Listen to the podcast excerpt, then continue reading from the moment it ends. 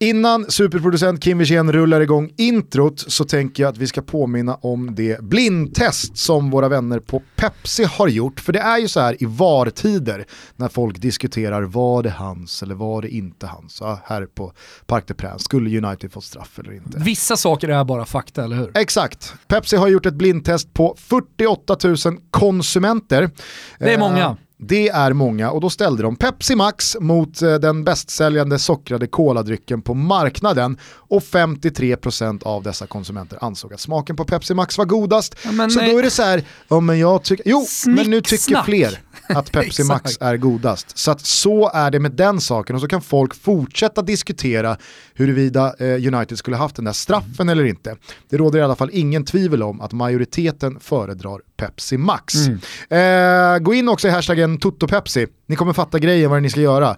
Vi tävlar ut eh, bland mycket andra fina priser, eh, biljetter till Champions League-finalen och boende i Madrid. Ja, det är helt dunder och det är enkelt att vara med. Man kan vara med hur många gånger som helst. Vi håller på hela vägen fram till den 30 april, eller hur Gusten? Yes, nu eh, kör vi Toto Balotto och jag misstänker att vi kanske kommer prata lite mer om den där straffen i Ja. Paris. Kanske.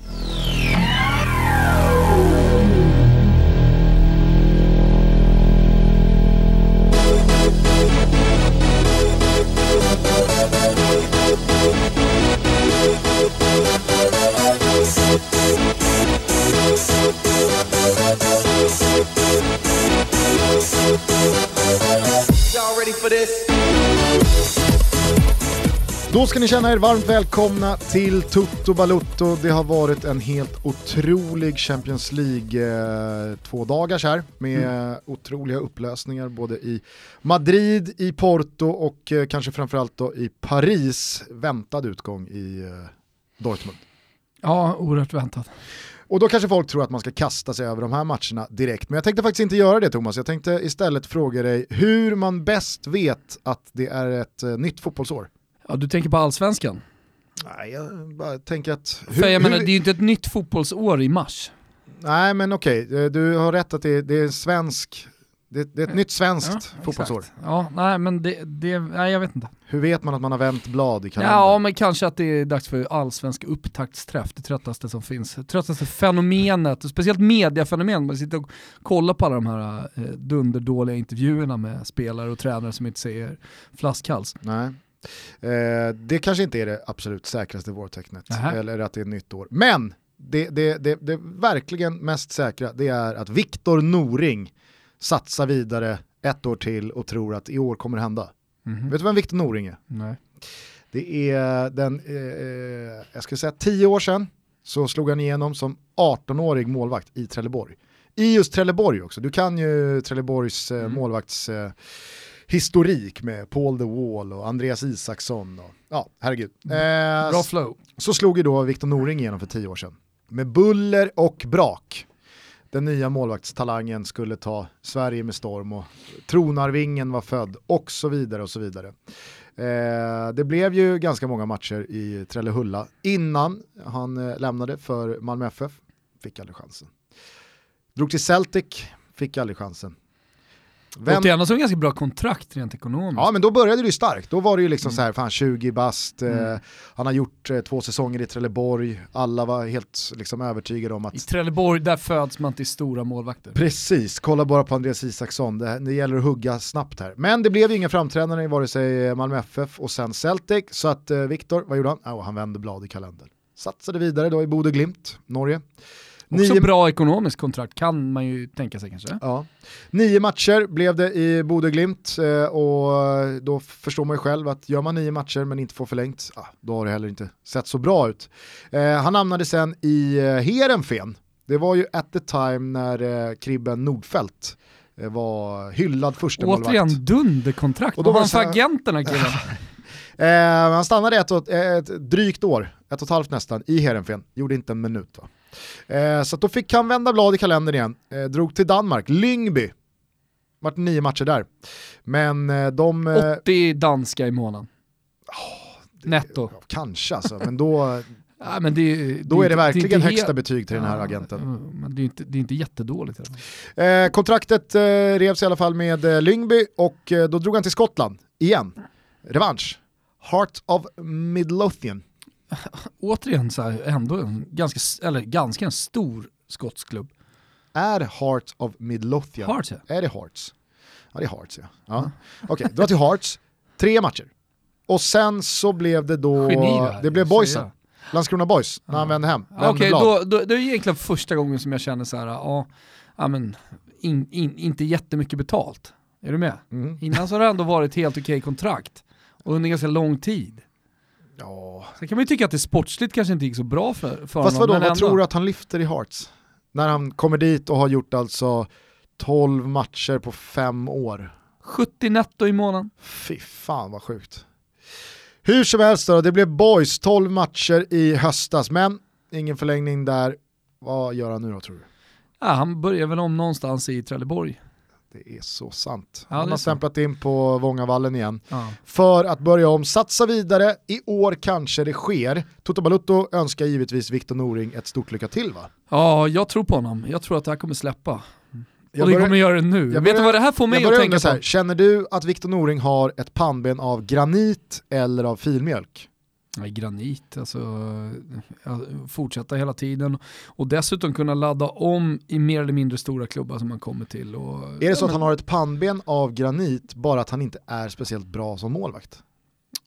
Ja, kanske är det den kombinationen då som har gjort det. Men, och en bra agent. Däremot så skulle jag vilja säga Gusten, att det här får mig att tänka på Jimmy Fontana, den eviga andra målvakten i Torino, som gick ett helt liv, skrev en bok om eh, hur det var att vara andra målvakt. Eh, det roliga med honom var att han var ju fantastisk. Ja, I alla fall om man kollar på de insatserna som han stod för när han väl spelade, vilket inte var speciellt ofta.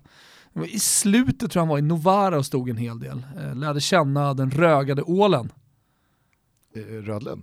Nej, den rögade ålen, rögade ålen Gusten! Eh. Mehmeti Ja, från Malmö. ja, ja, ja, ja. ja lär, exakt, så han har varit i Malmö och tittat och är liksom fortfarande polare med, med Agon Mehmeti. Vad, vad är han nu?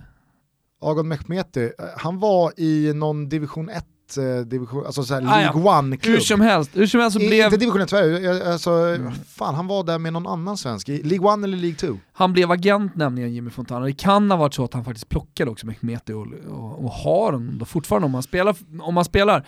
Eh, slut på chansningarna, det fick i alla fall mig att tänka på eh, den gode Jimmy Fontana. Jag fattar. Kanske Eh, är det också så som målvakt att eh, du kan vara väldigt bra men ändå inte få till det genom karriären. Så blir du då, precis som Jimmy, en evig eh, andra målvakt. Eh, skriv i hashtaggen Totobalutto vad Agon Mehmeti gör idag, det kan vara kul att veta. Mm. Eh, och så, så kan ni då komma med någon invändning ifall ni tror att det, det inte hände för Victor Noring den här säsongen heller. Kommer du ihåg Gabriel Obertan? Yttern eh, slog igenom, i, hämtades ung till United Ja. och var liksom så här, "Shh, i år blir det, det blir Obertans säsong. Nu kommer det. Nu kommer genombrottet. Gick en, gick två, gick tre säsonger. Nej, kom inte. Nej. Gick till Newcastle. Obertan. Ja. Frågan är om inte United kan ha gjort ett misstag. Är alltså, inte det här ganska honom. bra? Spela lite mindre klubb brukar ofta komma då. Ja. Inte, inte samma press, det är nu Exakt. vi ska släppa. Nu kan det hända. Ja. Och så gick det en och två och tre säsonger. Jag tror ändå att det är den här säsongen, blir, och så helt Han plötsligt, levde länge. pang boom så var Obertan 28 bast. Och du vet ju vad som händer med de spelarna idag som har varit i de stora klubbarna och inte riktigt lyckas. De hamnar i Sverige, i AFC eller Östersund. Mm. Morrison och, och gänget. Det är sant. Ja. Eh, vår gode vän Ola Lidmark Eriksson, besviken på Ravel Morrison. Han eh, signade för eh, Östersund för att vinna kuppen. Nu är de ute. Mm. Eh, vi, vi återkommer till eh, Svenska Kuppen hörni. Eh, vi eh, sätter väl tänderna i de här Champions League åttondelsfinalerna. Vill du börja i kronologisk ordning eller vill du börja i gårdagens, alltså onsdagens matcher? Säger så här, börjar vi med onsdagens matcher, då kommer det inte bli så mycket tisdagsmatcher. Nej. Nej, men tisdagsmatcherna kan man ju faktiskt reducera ner till en. Eh, jag vill dock bara slå ett slag för den lilla, lilla detaljen som Harry Kane gör i det där målet. När eh, första passningen fastnar och då har Harry Kane liksom tajmat den löpningen helt perfekt. Men passningen fastnar på en försvarare. Då uppfattar Kane liksom, det, det går på vad, vadå, 80 hundradelar. Så, så fattar han att nu är jag offside, Mm. så jag måste, måste, måste ta mig ner en och en halv meter onside igen och starta om löpningen för att nu har Sissoko fått bollen. Jag kan inte bara stå och trycka. Eh, och så blir han fri och så dunkar han in den. Eh, jag, tycker, jag tycker Dortmund gjorde en, en, en helt okej forcering för att vara första halvlek. Eh, sen får de ju inte in den. Juris gör ju ett par jätteräddningar och sådär. Ja, men det är det som är problemet, alltså, du behöver ju ett tidigt mål för att verkligen tro på det och få med publiken Ja. och få, få energi i, i, i grejerna va. Men eh, jag, jag tycker inte att eh, Tottenham behöver be om ursäkt för någonting i den där. Det, alltså, leder man så bekvämt med 3-0, då är det klart som fasiken man ställer eh, bussen och bara låter klockan gå. Allting måste inte hela tiden heller vara eh, liksom, spelmässig perfektion och anfallsfotboll och glad fotboll. Jag tycker vi är på väg tillbaka dit. Eh, att eh, den här Mourinho-fotbollen som man vann eh, trippel med Inter med Grekland 2004, alltså Catenaccion om man kollar tillbaka ännu längre i tiden. Den som faktiskt firade ganska stora triumfer efter det att tyskarna hade introducerat 4-2-3-1 och hela världen skulle spela på det sättet. Eh, Och många trodde att framtidens fotboll, är mycket mål och det är offensivt. Eh, och så, så kom, ja, nej, men tiki-takan har en del i det också. Eh, så, så, blev, så blev det ju snarare en tillbakagång till Catenaccion, att många lag insåg att man faktiskt kan vinna mot de stora genom att stå väldigt lågt. Vi har sett det internationella, alltså i landslagsfotbollen också, med inte minst Liechtenstein och Nej, men Malta, flera av lilleputt-länderna som faktiskt gör bra resultat mot större, eller i alla fall håller nere siffrorna. Nordirland. Nordirland gör det bra, Wales gör det bra dessutom. På tal om Nordirland, Will Grigg, kommer ni ihåg? Mm. Will Griggs on fire hela den biten. Du vet vart han är nu va? Stoke, Sunderland. Sunderland, så, nej, fan vad dum jag är. det visste jag egentligen. Jag blandade ihop det där. Som, Med- som man mår nu. som man mår nu som Ja. Sunderland through and through. Ja men härligt. Sunderland till I die. Det är det va? Will Griggs on fire. Your defense is terrified. Fan vilka minnen man får till 2016 då. Fan måste vi sluta prata om 2016 förut. Du, eh, vart skulle jag komma någonstans? Ja, vi men du skulle om... komma någonstans med att det, all, det inte alltid behöver Nej, se så nej, men- satans ja, vackert ut och, nej, men så och tycker jag- flödande, nej, men- offensiv, kreativ fotboll. Ja precis, alltså, nu tycker jag återigen vi är lite där. att hur mycket liksom, Pep Guardiolas fotbollen vinner mark i Premier League och nu är de ja, kanske på väg mot en dubbel, vad vet jag, de ser bra ut även i Champions League. Kvadruppel.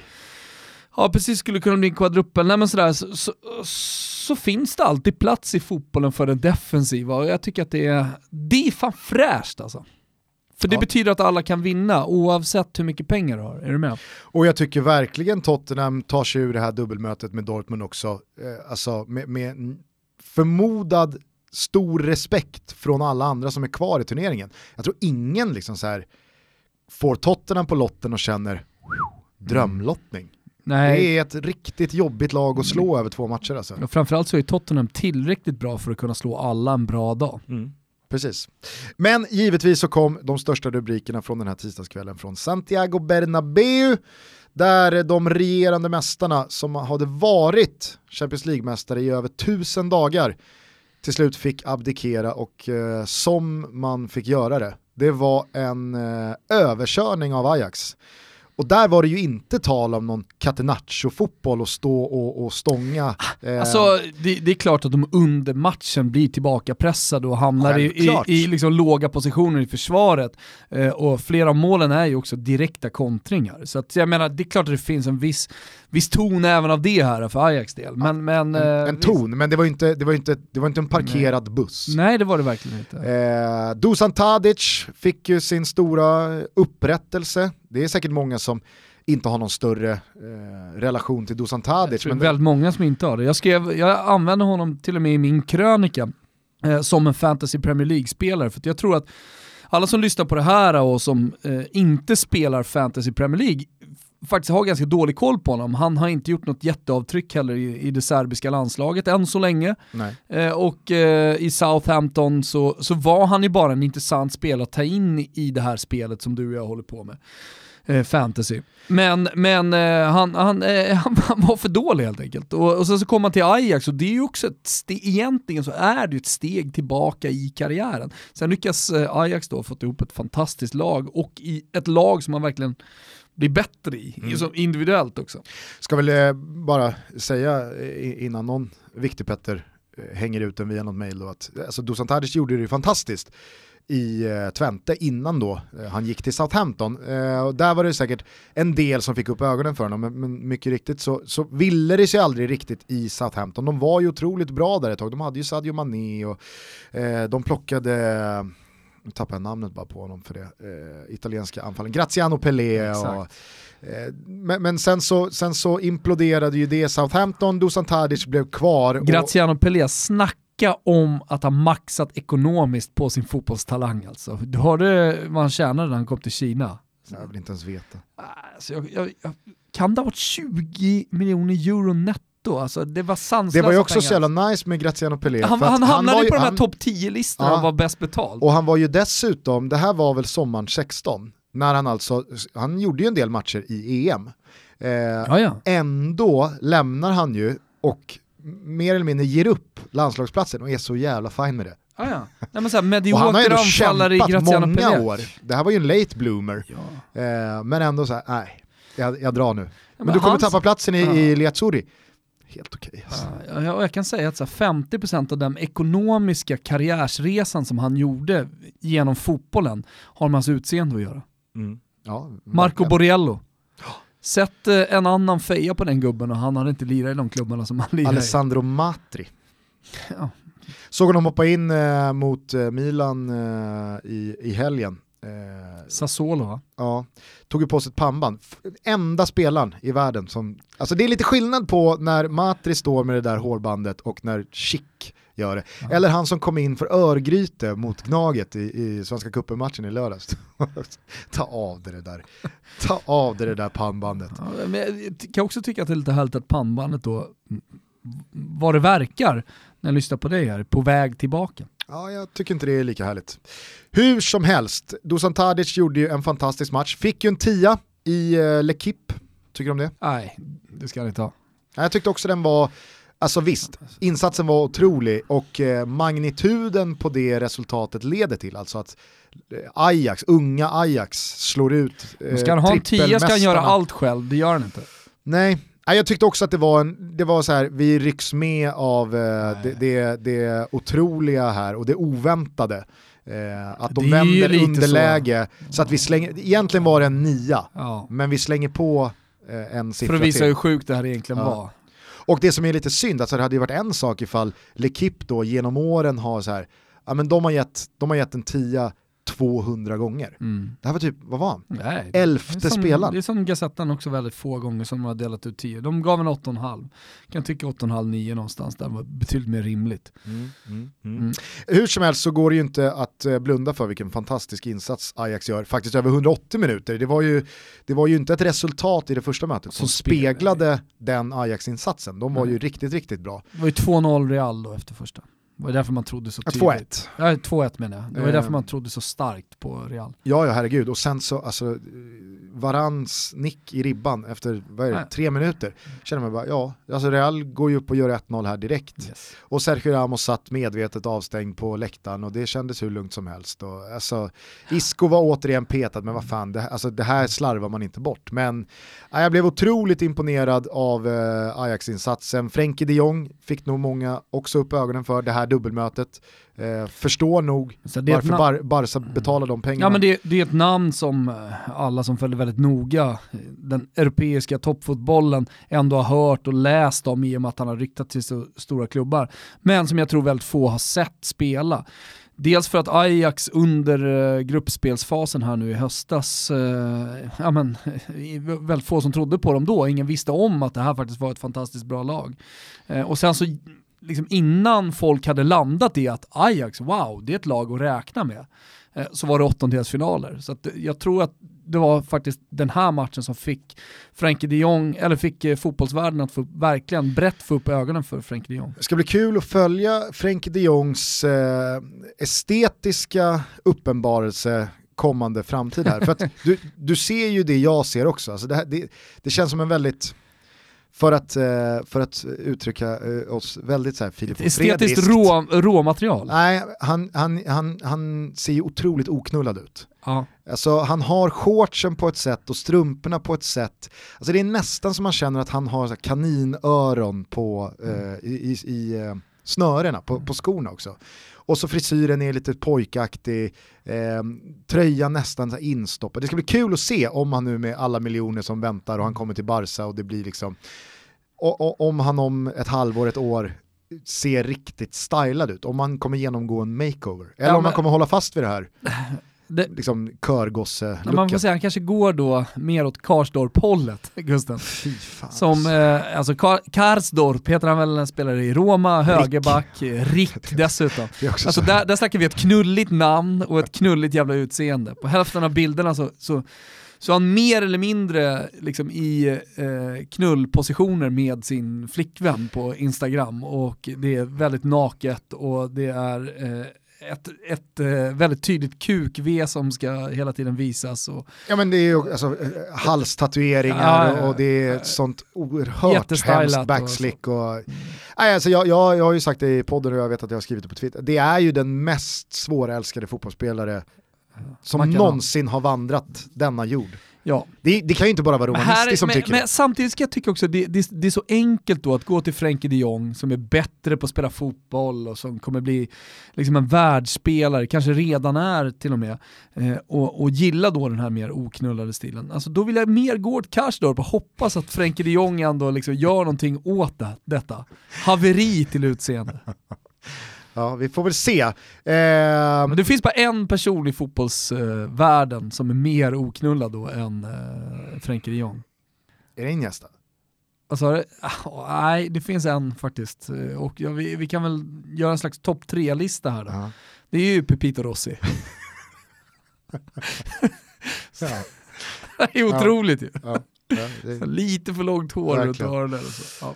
Men som det har onanerats där. det, är inte klokt vad han har vad han har spelat den där skinnflöjten. Vi är denna vecka sponsrade av Unisport och på unisportstore.se vet ni vid det här laget att man kan införskaffa sig de flesta av alla matchtröjor där ute, främst från de stora drakarna. Och jag tänkte fråga dig Thomas, av alla lag som är kvar i Champions League, vilken tröja håller du högst? Nej, men eh, det kanske inte är någon hemlighet, jag vet att vi har pratat om det tidigare här i Toto, men, men alltså Uniteds rosa tröja. Den laxrosa. Ja, den gillar jag. Men det roliga är att jag gillade Paris tröjor. Mm. Också, jag gillade Paris tröja som man spelade med i den matchen då mot Manchester United här. Dessutom väldigt, väldigt mycket. Så att, eh, ja, det var, det var de två snyggaste som mötte varandra. Ja, kan det ha varit det snyggaste tröjmötet eh, i Champions League-historien? Men jag gillar ju det här när matchtröjor, fotbollsmatchtröjor eh, nu går mot att bli mode, att folk använder det när man går ut på krogen typ. Och eh, det här är ju två stycken eh, typer av, eh, den typen av matchtröjor helt Mm. klart. Ajax eh, måste man ju ändå slå ett slag för när det kommer till Klassiskt. klassisk look. Så är De, de, eh, de är konsekventa, det får man ge dem. Ja, det är ju väldigt många som släpper på den konsekvensen 2019, men Ajax helt klart konsekventa. Men eh, det kanske är så att vi eh, inser här och nu att PSG United-matchen var det mötet mellan de två snyggaste tröjorna. Och vad tror du man kan köpa de här om man nu skulle vilja klä sig i dem? Ja, men Unisportstore.se. För alla som inte känner till Unisportsen innan, gå in på unisportstore.se och flanera runt lite härligt sådär, kolla på utbudet. Tycker dessutom man kan hitta in i deras YouTube-kanal. Eh, de har eh, otroligt eh, många färgglada och sprakande videor att kika på som många, många miljoner gör redan. Bland annat så har de träffat Messi, Gareth Bale och Kylian Mbappé. Så att, Ah, kika hyfsat, in det. Eh, och sen så får ni väl ge oss ett motbud om det nu inte är så att ni också tycker att PSG United har de snyggaste tröjorna. Tack till Unisport! Hur var det Gusten? Vilken arena var det du höll högst? Apostolos Nikolaidis. Just det, var ligger den? Den ligger i Aten. Och om man vill besöka den, hur gör man då? Ja, då sätter man väl sig på ett eh, Norwegian-plan va? Jo men det är ju det man gör. Vi är ju sponsrade av Norwegian som vi har ett jättefint samarbete tillsammans med. Och de tar fotbollen närmre oss som eh, är intresserade va? Det är det de gör. Eh, vi har ju eh, de eh, senaste veckorna puffat för en hel del resmål som man kan åka med Norwegian till. Och Aten, herregud vilken fotbollsstad. Mm, det finns vilka lag då? Du har AIK Aten, du har Panathinaikos, du har Panathinaikos, sen så är det ju många som vill få det till att Olympiakos är då Pireus, alltså hamnområdet eh, som nästan ses som en egen stad. det är väl, det ju är väl Aten. ungefär samma människor som vill få hissingen till att inte vara Göteborg. Okej, ja det är väl det. Så att eh, herregud, åk till Aten, njut av livet, gå på fotboll, ät en god eh, sallad och eh, ha en underbar helg och gör det tillsammans med vänner eller familj för den 10 mars, ja, då stänger vi ner våran rabattkod som alltså ger er 10% på alla flygningar från svenska flygplatser. Hur många gånger man vill dessutom Gusten. Ja men precis, så det är inte bara så att jag bara kan använda den här rabatten, Nej. det kan ju hela resesällskapet hur många gånger som helst. Det här gäller på resor som gäller fram till den 9 juni. Exakt, och man går då in på norwegian.com toto klickar ihop sin drömresa och sen så anger man koden TOTO2019 och då drar Norwegian av 10 fina procent. Vi tar av oss kepsarna och säger stort tack till Norwegian.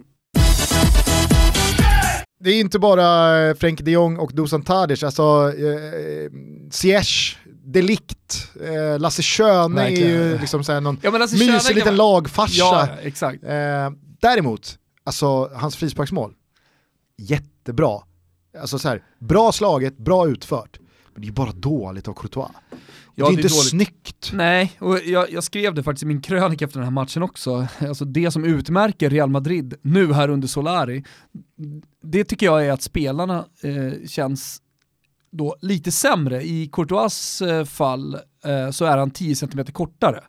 Alltså Tony Kroos eh, som har varit ett spelgeni, alltså att, att läsa spel som har varit extremt skicklig, står ofta rätt, alltså positionsspelet, det är lite Tony Kroos eh, Mm signum, eller hur? Ja, verkligen. Ja, och nu så ser han ut som ett rundningsmärke, ser bara trög ut på, på mittfältet. Alltså, och det tycker jag på något sätt symboliserar hela den här matchen, och det där målet får då bli symbol för, för Real Madrid under eh, Solari, där Courtois helt plötsligt blev 1,82.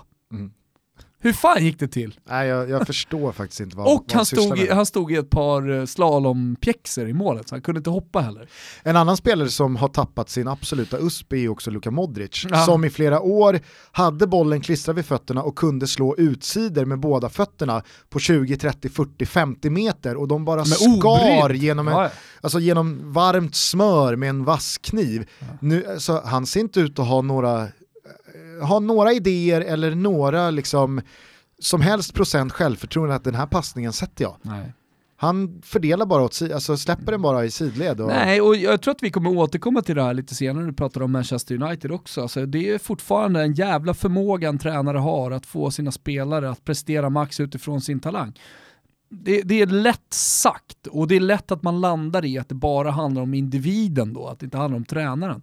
Men i det här fallet så är det så uppenbart. Din Zidane kom in och såg till att alla presterade max utifrån vad de var. Sen gjorde, skapade han ett kollektiv som var extremt starkt också.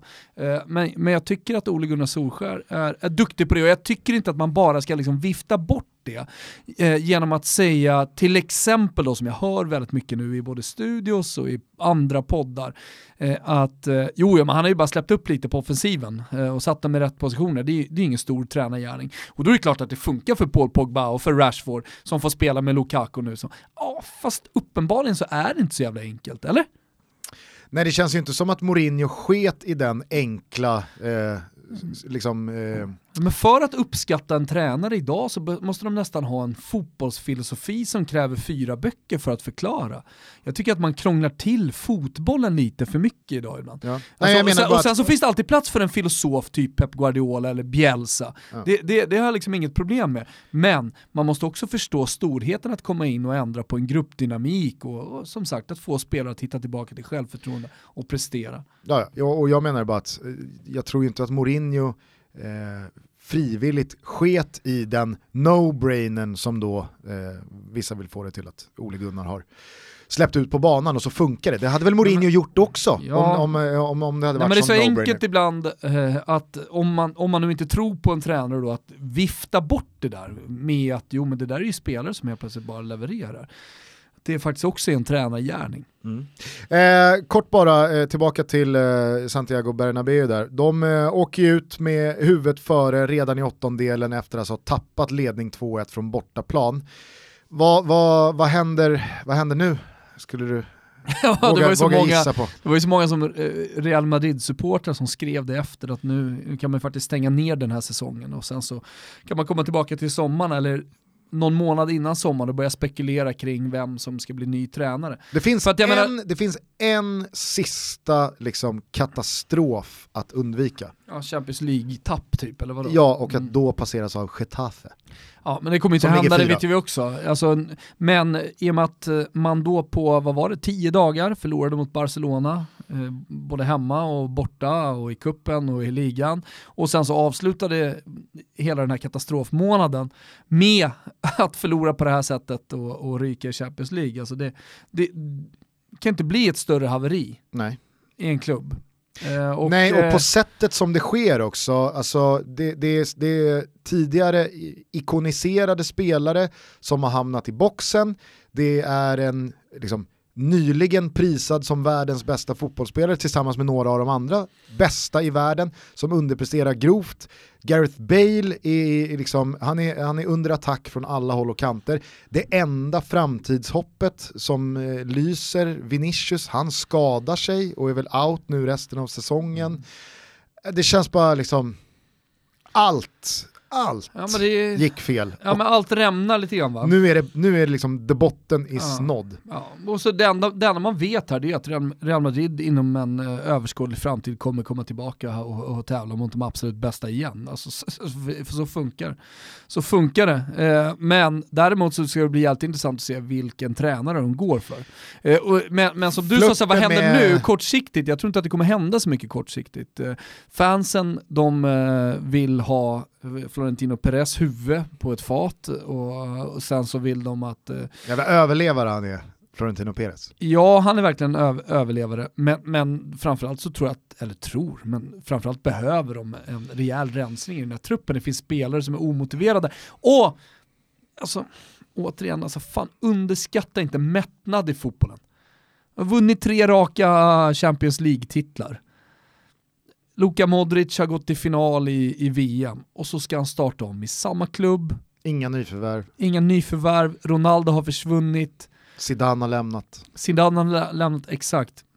Det, ja, det, det var fan, det är lätt att sitta här med facit i hand, men det måste också konstateras. Det var katastrof, arbetet som man gjorde under sommaren. Alltså en av de sämsta somrarna en klubb faktiskt har gjort. Sen så kan det ju också vara så att, eh, jag vet att Martin Åslund ofta pratar om att så, saker och ting går i cykler. Och eh, vad det gäller Real Madrid... Cykler. Cykler. Det var bara, Ja, du, du trodde jag hade ett CK där. Ja. Ehm, kanske nej, många men, som säger cykler, jag vet inte. Ja, och alldeles oavsett, så för Real Madrid så behövde det gå lite dåligt, eller hur? Mm. Men och det jag märker nu är att det är många som... Samtidigt som det finns det här if it ain't broken, don't fix it. Alltså de, var, de hade precis vunnit eh, Champions League. vad ska visst. man göra? Ja, nej men det är det jag menar. Alltså, eh, nu, nu är det ju svårt Det kan väl argument- få vara lite naturligt att det går dåligt ett år. Vi Ja, kanske inte ja, behöver herregud. rulla huvuden. Nej. Det är lite Och, eh, skönt. Ja, exakt. Fan vad nice att något annat lag ska vinna Champions League Ja. än Real Madrid. ja. Det är ju... Nej, men som neutral åskådare och som eh, krönikör på Expressen, om jag bara pratar för mig själv, så kan jag tycka att det är lite roligt att det är nya lag som, som, går, lite, som går längre. Men eh, det är också sådär, Solari, vad var han för val då? Jo, men han var ju ett interimval. Eh, han var nog aldrig tänkt eh, heller att eh, vara kvar speciellt länge. Eh, och sen så innan dess så hade vi Zinedine Zidane, vad var han för typ av val då i Real Madrid? Han hade ingen erfarenhet sedan tidigare, han hade en stor... Han var ju Santiago Solari, Exakt, han tränade u laget Han tränade väl Markkanen? visst? Det var han som, som, som tog in Markkanen. Skitsamma, det jag skulle komma till hur som helst, i Ole Gunnar Solskär-tider som vi ändå befinner oss i, så är det intressant att kolla lite på vad som har hänt i de här olika klubba, storklubbarna de senaste åren och vilka typer av tränare man har valt. Eh, för Zinedine Zidane var ju också då ett, eh, en, en chansning. Om man tycker att Ole Gunnar Solskär var en chansning så borde ju Zinedine Zidane också ha varit en chansning, eller hur? Och jag menar, någon gång i tiden så var väl Carlo Ancelotti också en chansning. Någon gång i tiden så... så, Jag, så kommer, alltså jag, jag, jag är för ung för att minnas Carlo Ancelottis övergång från spelare till tränare, hur den flöt. nej men, jag, jag menar, Helt plötsligt så vaknade jag och mitt fotbollsmedvetande och då var Carlo Ancelotti liksom, okej. topptränare. Okej, men, men det, det finns ju såklart eh, väldigt många... Men jag fattar vad du menar. Ja, vi, vi har Gattuso i Milan nu som gör ett jättebra jobb eh, och, och som faktiskt eh, har skapat ett Milan som är kompakt och, och presterar egentligen ut efter förväntningarna, kanske till och med lite över förväntan just nu. Eh, Så, så att jag menar, det, det är klart det kommer alltid, det kommer, alltså någon, någon gång måste alltid vara den första va. Mm. Och, och för Ole Gunnar Solskär så, så har det faktiskt, jag menar där finns ju en tränarhistoria.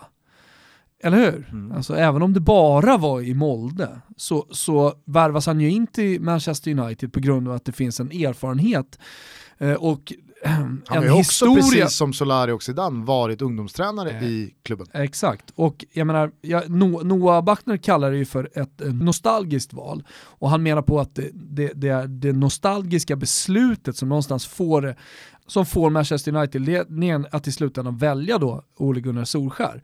Men, Medan jag tror att det, det är, om man ska ha en interimtränare som man var anställd som fr- från början, eh, så handlar det om att eh, det här med att kunna klubben. Det kan, det, jag, jag kan tycka att det låter lite så här raljerande. Alltså den erfarenheten, att kunna den kulturen som finns i en så stor klubb som Manchester United.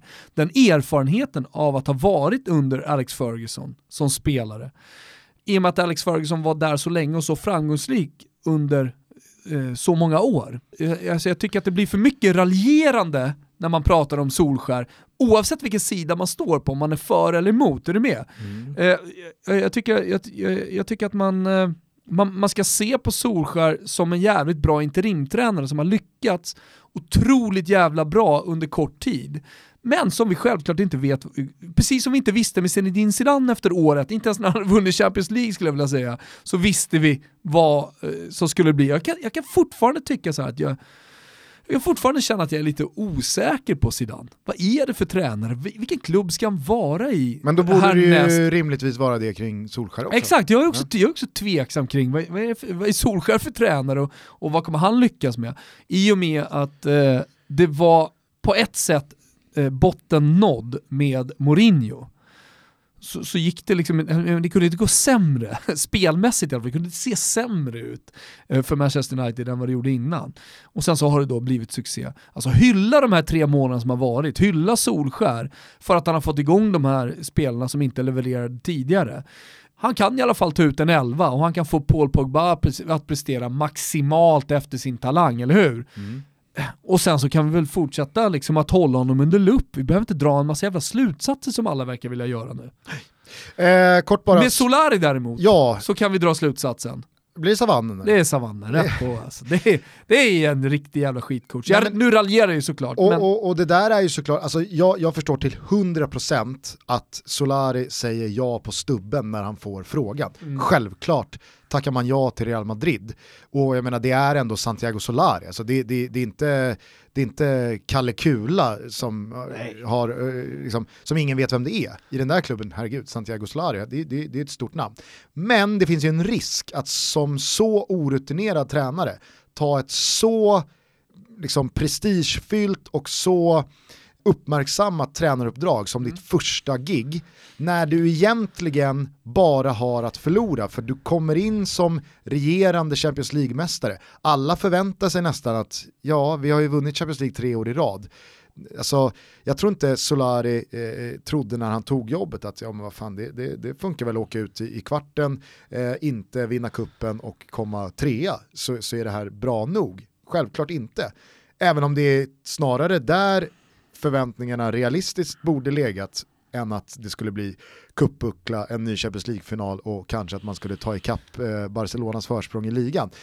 Och jag tror bara att när det nu är svart på vitt så att det här kommer sluta med en misslyckad säsong, hur man än vrider och vänder på det. den, det kan, är, ja, den är ett haveri. Jo, men det kan också bli, alltså, det- kan bli avgrundsmörkt om man bommar Champions League-plats. Nu kommer Ja. man inte göra det, men du fattar vad jag menar. Ja, jag. Så Solari kommer inte få fortsatt förtroende och då har han, han, har, han har bränt sig jävligt hårt på det aggregatet i, Ja. i bastun med, med, med sin förmodligen fortsatt väldigt vältränade rumpa. Ja. Och då tror jag att så här, han har bara försämrat sin aktie att eh, fortsätta få en fin tränarkarriär. Alla tränarval i slutändan blir ju några slags chansningar. Alltså det, det finns ingen garanti inom fotbollen. Och sen så finns det väl kanske då mer eller mindre garanti. Kolla på när Jürgen Klopp kom till... Det blir chansningar, jag nämnde Klopp förut, det blir chansningar, men om du bygger upp ditt legacy i rätt takt med rätt nivåhöjningar hela tiden så ger du i alla fall själv krockkudde för en havererad säsong, ett misslyckat uppdrag. Du kan fortfarande peka på, jo men titta här på alla de här grejerna jag gjort. Solari kommer ju i sommar bara kunna peka gentemot alla andra klubbar att Jo, ja, men, det här är det jag har gjort. Ja, men, inom fotbollen, precis som inom vilken bransch som helst, så finns det de som gör kometkarriärer, som aldrig tar de här mellanstegen. Jag vet mycket väl att eh, Massimiliano Allegri, som nu är faktiskt aktuell att ta över flera av de här klubbarna som vi pratar om, i både England och, och jag tror också i Spanien. Han kommer i alla fall vara ett namn som det diskuteras kring och han kommer bollas upp där bland de största tränarna också. Eh, så har han varit i Sassuolo och tagit upp dem från Serie B, eh, eller från Serie C hela vägen eh, upp. Och han har varit i Cagliari och gjort ett eh, Cagliari till kanske ett lite bättre lag än vad de egentligen liksom hade material för på pappret. Allegri har ju då inte gjort nej, han, raket. Nej, han, har, han, han, har gjort, uh, han har gjort den långa marschen hela vägen upp till toppen. Gavetta, Så, uh, säg det. Ja, bra! Ha fatto la gavetta. Um, Bara eh, innan du fortsätter Thomas, eh, på tal om Allegri, eh, du har eh, valt att inkorporera Juventus i eh, helgens Toto-trippel. Alltså Juventus brukar växla upp eh, omgången innan en väldigt stor match i Europa. när man tänker att de kanske ska kraftsamla. men i det här fallet så tror jag att Juventus kommer vilja vara överjävligt bra mot Udinese.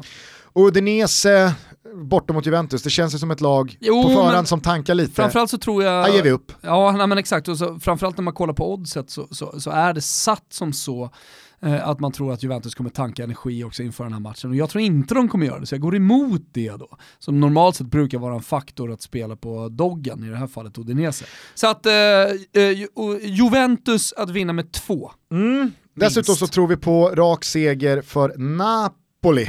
Yes! De ska studsa tillbaka från torsken mot just Juventus. Jag är helt övertygad om att man, man kommer göra det. Uh, om man möter Sassuolo borta, uh, det, det, det, är ett Napoli som behöver liksom mm, elda igång den här våren. Mm. Och, och, jag tror att uh, Ancelotti har varit väldigt tydlig här under veckan. Så att, det, det, är ett ruskigt jävla Napoli som kommer till Emilia Romagna. Jag bidrar med att Manchester City som ska möta Schalke i Champions League några dagar senare trampar gasen i botten från Härligt. början hemma mot Watford och att det blir över 1,5 mål i första halvlek. Det får såklart Watford också vara med och bidra till om de vill, men jag tror verkligen att det blir eh, ja, men Manchester City för hela slanten. Det kommer vara ett bra lag, de kommer bara köra och Watfords eh, facit på bortaplan mot de största lagen är inte sådär superimponerande. Så att över 1,5 i första halvlek. Den här ja. trippen hittar ni borta hos Betsson.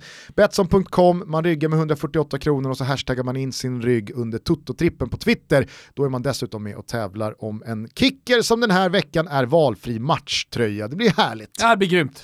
Eh, nu kan du fortsätta din utläggning här om eh, Allegri och eh, att eh, han inte har gjort en raketkarriär.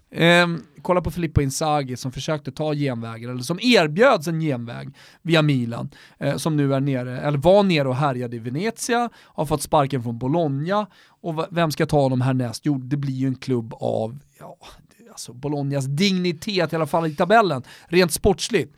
Eh, och han kommer behöva överprestera med det laget för att någon gång återigen få chansen då i en, i en stor klubb, eller hur? Mm. Trots att han är ett stort namn. Sen är din Zidane, kometkarriär, eh, och jag menar, ja, han är så stort namn. Ole Gunnar Solskär, vad har han gjort då? Ja, han har inte gjort eh, någon eh, dunderkometkarriär, men han har garanterat hoppat över en hel del steg. Ja, det rimliga hade väl varit att liksom göra en ny vända i ett lag som typ Cardiff. Eh, och, och, lyckats bra där, kanske gå ner i Championship, ta upp ett lag. Om man nu vill liksom följa på, på det här mönstret att eh, man tycker att det är en chansning att ta in en så pass oerfaren eh, spelare. Men jag tycker inte att det var en chansning. Alltså personligen så känner jag inte att det var en chansning. I och med att han kan klubben så pass bra. Och att man inte ska raljera bort den sägningen kan klubben bra, för det handlar om rutin, det handlar om kultur och, och, och erfarenhet. Jag tycker i alla fall inte att det finns någon motsättning i att inte gå ut nu och eh, förkunna hans eh, permanenta installation utan att man i sådana fall avvaktar säsongen ut. För att jag sa det till dig innan vi mm. tryckte på räcker. Den här eh, Manchester United-säsongen kan ju fortfarande sluta med respass FA-cupen kvartsfinal, eh, respass Champions League kvartsfinal och så landar man en femte eller sjätte plats i Premier League. Och då över det halvåret så kanske inte resultaten, trots miraklet i Paris och trots att eh, man eh, slog ut eh, både Chelsea och Arsenal i, i FA-cupen, konstaterar att United har gjort jag en... Tror du hör, vet du vad Gustav, jag tror att du hör själv hur det här låter. Det är, klart att, det, det är klart att det han har gjort har redan säkrat honom ytterligare ett år i, minst ett år i Manchester United. Det spelar ingen roll vad som händer, okej. Okay. Alltså, han skulle kunna förlora varenda match från nu in. Det spelar ingen roll vad som händer. Ole Gunnar Solskär kommer att träna Manchester United nästa säsong också. Det tror jag också. Och det, och, och, och, alltså så här, det hoppas jag att man kan höra skillnaden i. Det Men jag tro, tycker du förstorar, Nej, du och Martin säger... Åslund förstorar upp grejen med att eh, ta beslutet nu, eller ta det i sommar. Det spelar ingen roll, för han kommer ändå träna. Ja, men så här, det finns inte så jävla mycket mer att se från Ole Gunnar Solskär för att ge honom ytterligare ett år. Ja. För han har redan gjort så pass stor succé. Är du med? Mm. Det, det, det väger för tungt. Så vad ska hända? För att, vad, vad jag ska, tror, ska, om de håller på beslutet... Du säger så han åker ur i kvartsfinal, han åker ur i FA-cupen och han kommer femma i ligan. Då, då, då, då tycker du att man ska ta ett omtag kring beslutet? Det, alltså så här, det, är väl, det är väl rimligt att, eh, att se på hel Alltså eh, det hela halvåret. Problemet är att det är så kort tid kvar och det har varit sån extrem succé fram till nu. Ja, ja och, alltså så här, och jag är den första att ställa mig bredvid dig i övertygelsen om att Ole Gunnar Solskär kommer träna Manchester United när säsongen 1920 drar igång. Absolut. Jag tycker bara att det finns, alltså så här, Men... det, det blir, det, det är inte jag som försöker göra en större grej än vad det är huruvida han ska få jobbet nu eller inte. Utan fast det är väldigt det, många det vi diskuterar, det är det Bachter skrev en ja, krönika om, det är det, det Åslund många... satt i en timme jo, fast det är väl väldigt och snackade om igår i Viasat-studion. Fast det är väl väldigt många andra som trycker på att ge honom jobbet nu. Såg du Gary Neville-intervjun med honom efter matchen jobbet igår? Då, vad spelar för roll om vi ändå vet att han kommer träna United 1920, kan vi få det imorgon lika väl som man kan få det i, i, i juni. Det spelar väl inte så jävla stor roll. Hörde du Gary Neville-intervjun igår? Jag tror det bästa Manchester United kan göra det är att rida på den här framgångs framgångsvågen nu här. Ge honom jobbet, få alla spelare att känna liksom den här positiva andan nu här. Bara, Åh, Solskär, han ska vara med oss även nästa år. Nu är det bara att ösa. Mm. Jag, tror, jag tror att det är det bästa man kan göra kortsiktigt. Ja. Ja, ja. Långsiktigt har jag ingen aning och det vet inte, det vet inte du och det vet inte de här två eh, som vi pratade om tidigare heller. Vet, vet du vad som är härligt? Det är att det blir som det blir. Ja behöver inte spekulera så jäkla mycket. Nej. Hörde du Gary Nevilles intervju med Ole Gunnar Solskjaer efter den här matchen? Uh, nej, så det gjorde jag inte. Satans oproffsig. Mm -hmm. riktigt oproffsig var det. Ole Gunnar, I've three very quick questions okay, for you. How long would you like on your contract? What would your salary like to be? And where would you like the statue? Fantastic night, eh? It's. Uh, I'm, I'm just going to do my best until the summer. See what the club decides. They've only got one decision to make now, haven't they? I, I hear you keep saying that. So uh, we just uh, this tonight we have to remember. A fantastic night. You just spirit of Man United. Jag tycker vi bara eh, stänger eh, tisdagen då med att konstatera att det förmodligen kommer att ha hänt en hel del med det Real Madrid-lag vi såg åka ut mot Ajax och det Real Madrid-lag som går in i Champions League nästa säsong. Det är väl ändå väldigt, väldigt rimligt att anta. Ja. Det kommer stå en ny tränare på bänken. Nu flörtas det ju väldigt mycket eh, med Mourinho och från Mourinhos håll. Det vore ju en konstig eh, tvärvändning kan jag tycka i liksom så fotbollshistorien, ja. i Mourinhos aktievandring. Eh, men hej, vad vet jag? Eh, nu, nu, nu börjar man väl tänka resultat snarare än hur det ska se ut. Och, och, då är väl fortfarande Konstigt, Mourinho Konstigt ett att man, man, man, glömmer snabbt bort hur dåligt det såg ut för Manchester United under Mourinho nu när han är ganska skön och eh, en bra expert i tv. Ja. Då börjar jag i alla fall bli sugen på att se honom på en bänk igen. Ja. Ja, men han satt ju här i, i någon eh, studio nyligen också och sa att det finns bara en klubb. Alltså det finns bara en superior club och det är Real Madrid. Mm. Eh, så att, ja, eh, någon slags eh, flörtdans är ju inledd där. Men jag tror också att det kommer att ha hänt en hel del på spelarsidan. Kanske var det det sista vi såg av eh, Kroos, kanske rent av Modric också, vad vet jag. Eh, Isco, Marcelo måste väl lämna. I och för sig, det kanske kommer in en ny tränare som älskar dem. Och är det första, det gör, eh, är det första den gör att säga att ni ska ingenstans. Framförallt om det är en tränare av eh, Mourinhos dignitet så kommer han i alla fall att kunna ta de besluten. Mm, så är det ju. Eh, men eh, jag tror, jag sa det till just Martin Åslund här eh, strax innan, att eh, jag tror att Beppe Marotta, han satt nog och gnuggade händerna borta i Milano när Ajax skickade ut Real. För att det känns ju som att här börjar pusselbit efter pusselbit falla på plats i Icardi-gate och hur det ska lösas. Ja, och så finns det Modric till, eh, till Inter som eh, mer eller mindre sägs vara klar från italienska medier. Så att eh, där, där finns det nog affärer som kommer göras, helt klart. Såg du, eh, på tal om då Icardi-gate, bara snabbt, nu spyr folk, Ja, ja. himlar folk med ögonen. Ja, ja, ja. Eh, såg du Wanda Casano? Beefen ja. Ja. jag såg den live på tv. Jäkla drag alltså. Mm. Va? Härliga Ja. Nia Casano. Ja, han är dunderskön. Alltså, han säger, eh, kanske tröttaste sägningen någonsin, men han, han, han säger vad han tycker. Mm. Ja, ja, det är självklart att han gör det. Och sitter i tv i Italien, men, men jag tycker också att han har en poäng faktiskt. Ja men Wanda, för, vi, vi kan väl lyssna bara på några sekunder kanske. Ja, okej då. Eh, Så man hör tonen här. exakt. Non è che sono diventati matti, due. È la cosa più importante che prima aveva male, adesso e giocava. E qual è il Adesso- motivo grave secondo te? Perdoni, Non lo so, è un problema vostro. Il No, proble- ma qual è il motivo Il grave? problema è che adesso se lui non torna a giocare, a giugno indipendentemente e deve Vabbè, andare ma quello è un via. altro discorso. Eh, Questo deve io- andare io- per c'è la responsabilità come in tutte le cose. Wanda är ju väldigt eh, eh, liksom, eh, upprörd här och, och, vill få det till att eh, liksom, Icardi är missförstådd. Eh, och Casano, han, han, talar, vad är det, han, han, han talar för alla här. Jag tror jag talar för alla här. Eh, när han då tycker att Icardi, han ska bara göra en sak, han ska be om ursäkt till sina lagkamrater. Mm. Det, det var väl ungefär liksom, kontentan av, Mm, mm. av hela grejen. Det är kul att se att Casano är alive and kicking, men satan vad han redan har rasat fysiskt. Ja, det- Så- då- Satans favorit på det. Ja, ja, det var Vart det är. Casanos spegelbild om fem år? Får jag inte glömma bort då att han var i La Spezia och höll på att göra comeback för inte speciellt länge sedan eh, och valde sedan att avsluta. Men eh, det hade ju varit jävligt starkt om han kom tillbaka till Serie A. Det spelar ingen roll hur stor fotbollstalang du har. Eh, Tappar du fysiken helt, vilket han gjorde de senaste åren, ja då, då går det inte. Tänk att han var i Real Madrid och skulle göra succé en gång i tiden. Ja. Helvete. I den jackan han presenterade sig. Ja. Det är fortfarande en av de Antonio starkaste Cassano. outfitsen man sett på en spelarpresentation. Ja. Eh, bye bye Real Madrid och ett eh, stort jävla grattis och eh, hatten av då till eh, Ajax.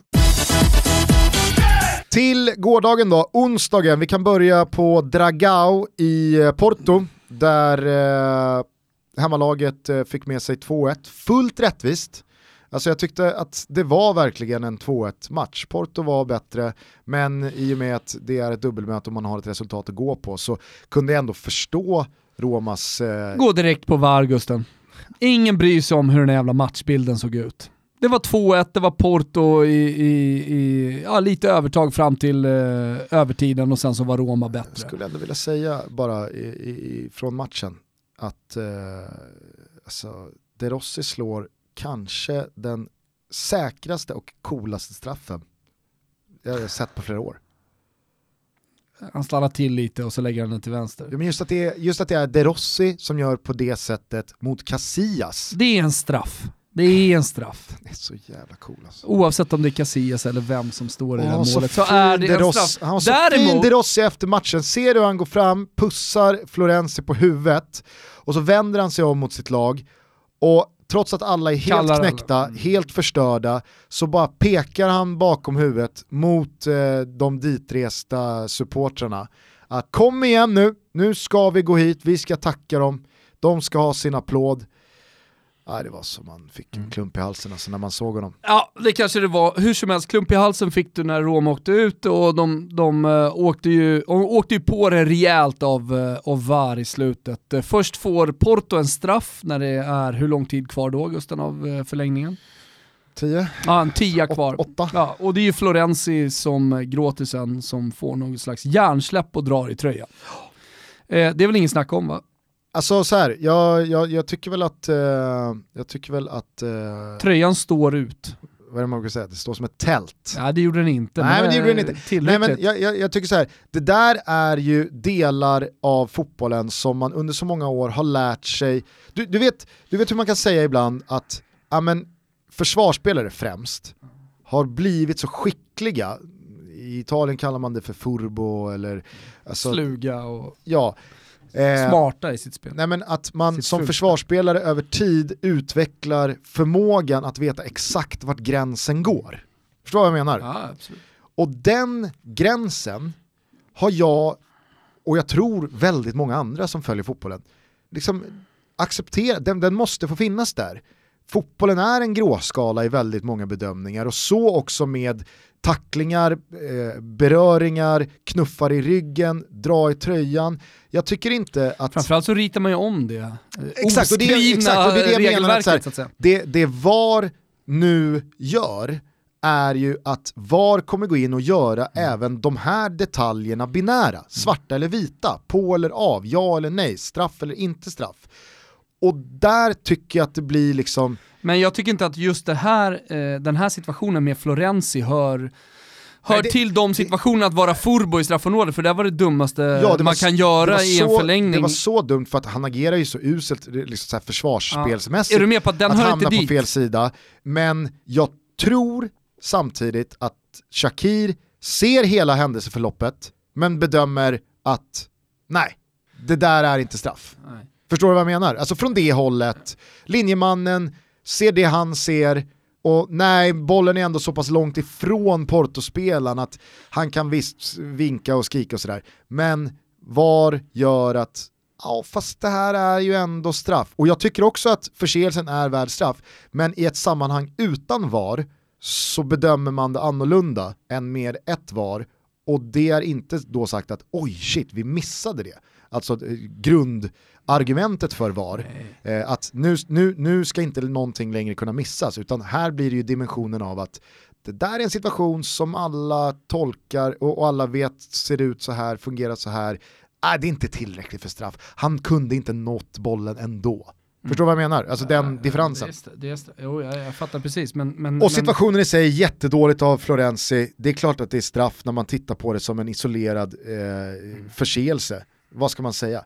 Vet du vad jag däremot ska säga sen? Nej. Det är inte straff på Chic. Nähä. Det är inte straff. Det är en så jävla, jävla fin filmning. Alltså den är så, den är så mer eller mindre perfekt genomförd.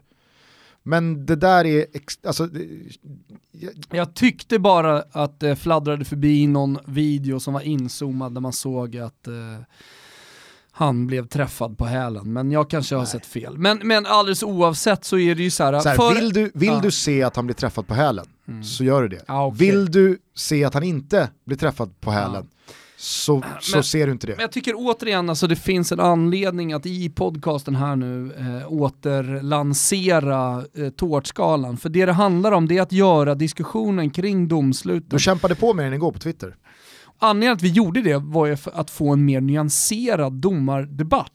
Och att diskutera kring domsluten betydligt mer nyanserat. Sen kan man ju fortfarande vara, alltså det är fortfarande subjektivt. Du tycker ju det ena eller det andra, men det blir mycket mer nyanserat om man använder sig av tårtskalan. Det handlar ju om vad man, vad man tror eh, sannolikheten, eh, om man tar tio do- eller åtta domare i det här fallet då, hur många som ha- hade blåst straff. Ja, framförallt, jag- framförallt, så, framförallt så är ju det sprunget ur då, eh, liksom, vi, har ju, vi har pratat om det här många gånger, men jag har alltid drivit då eh, tesen och teorin om att det finns ingen regelbok utan det finns bara alla domare i världens tolkning Mm. av regelboken. Exakt. Samma situation kan bedömas av två olika domare på olika sätt för att de har sin tolkning av Jo, ja, men direkt efter eh, de här domsluten så skriker ju folk ut, eh, både fysiskt och i, text då på Twitter, att äh, domaren är dum i huvudet, eller någon annan skriker, ja men det här är faktiskt rätt. Men när man helt plötsligt sen börjar diskutera, vilket jag gjorde, om den här tårtskalan, hur många domare hade tagit eller inte, ja men då blir, det, då blir det helt plötsligt ganska intressant. För de som har sagt nej, nej, nej, för i helvete, det är inte i närheten av en straff, de är nere på liksom tre av åtta domare hade tagit.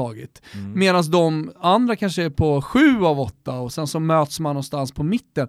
Ja men sen kan vi börja diskutera. Men det som är klart i alla fall, eller hur, det vi har kommit fram till här nu, det är ju att flera domare hade faktiskt tagit den här straffen och då är det inte katastrof. Nej, men tårtskalan är ju verklighetstrogen. Ja. Olika domare bedömer samma situationer på olika sätt. Framförallt så finns det ingenting eh, som du brukar säga som är binärt utan det, det, det är fullt av nyanser. Vilket gör att, eh, att eh, olika domare dömer på olika sätt. Alltså återigen, Romas situation, går han ut och kollar på den, det konstiga där är att han inte går ut och kollar på den, men går han ut och kollar på den då tror jag att han tar den. Men det tycker jag också ska sägas, det ska ju inte Shakir ha någon skit för. Alltså han går ju inte ut och kollar på den för att varummet säger du behöver inte kolla på den här, det är inte straff. Nej. Men fram, framförallt så, så är ju problemet att VAR inte är konsekventa. Eller så är vi inte tillräckligt upplysta om hur det ska funka. För hela världen eh, står ju som ett frågetecken efter en sån där match och undrar varför går han inte ut och tittar på den när han precis har varit och kollat på en annan eh, direkt avgörande situation, eller hur? Jo, jo, men alltså givetvis konsekvensen- står ju inte Shakir på planen där och tar beslutet att Ja, nej, jag behöver nog inte kolla den en extra Nej, gång. det- Han får väl göra att, du behöver inte kolla, du behöver faktiskt inte kolla, vi gör bedömningen att det är en straff. Nej. Kör på med inkastet. Och jag tycker, alltså så här, det, jag har inte sett den åsikten speciellt eh, på, eh, på speciellt många andra ställen. Men jag, alltså, jag, jag, Chick drar en rövare, han gör det otroligt bra. Men jag, det, jag, jag ser inte kontakten, jag ser bara ett otroligt bra försök till att söka en, en straff. Och jag fattar att många andra kanske ser det och då tycker att det är straff och Vet således vad, det hade ändå inte spelat någon roll för han hade tagit den straffen själv och bränt den över. Dzeko hade tagit den och så hade jag hoppats vid min gud att han då hade eh, firat genom att bara gå fram till Peppe. Vilken beef de hade. Ja. Alltså det var sån körning mellan Jävla de sjukt, två. att, sjukt att eh, den moraliska vinnaren eh, i, i den situationen blir Peppe. Mm, Ja. men det är klart han blir. Alltså i folkets ögon så är Peppe vinnaren, det är, det är, det är Dzeko som är vidret här. Ja, fast jag kan ändå gilla att han, att han ramlar efter så lång tid. För att det är så här, Hade det varit Peppe som hade ramlat, vad hade du sagt då? Precis på samma sätt. jo men hade det då, hade det, Ah! hade det varit Dzeko som trycker av mer i pannan Ah. eh, mot Peppe, vilket Peppe gör mot Dzeko. Peppe hade blivit hängd av hela fotbollsvärlden om det var han som hade gjort sånt här. Dzeko han kommer undan. Ah, Jävla hyckleri kanske. är vad det är. Nej, Ja. men eh, jag, jag, jag måste säga, jag, jag, dels tycker jag inte att eh, Schick ska ha en straff, jag tycker att Porto var bättre än Roma, jag tycker att de går vidare eh, rättvist, men jag grämer mig över det där reduceringsmålet Porto gör på Olympico för några veckor sedan. Det är ju den, ja, nej usch, vilket flaxmål. Vilket flaxmål de får in där. Och får Roma med sig 2-0 att gå på, ja, då är det ju någonting helt annat. Jag tycker dessutom Di Francesco tänker fel när han stoppar ner Marcano och ska spela en 3-5 back. Rick Karstorp var så jävla klappkass att jag höll på att få spelet. Eh, nej, det är bara...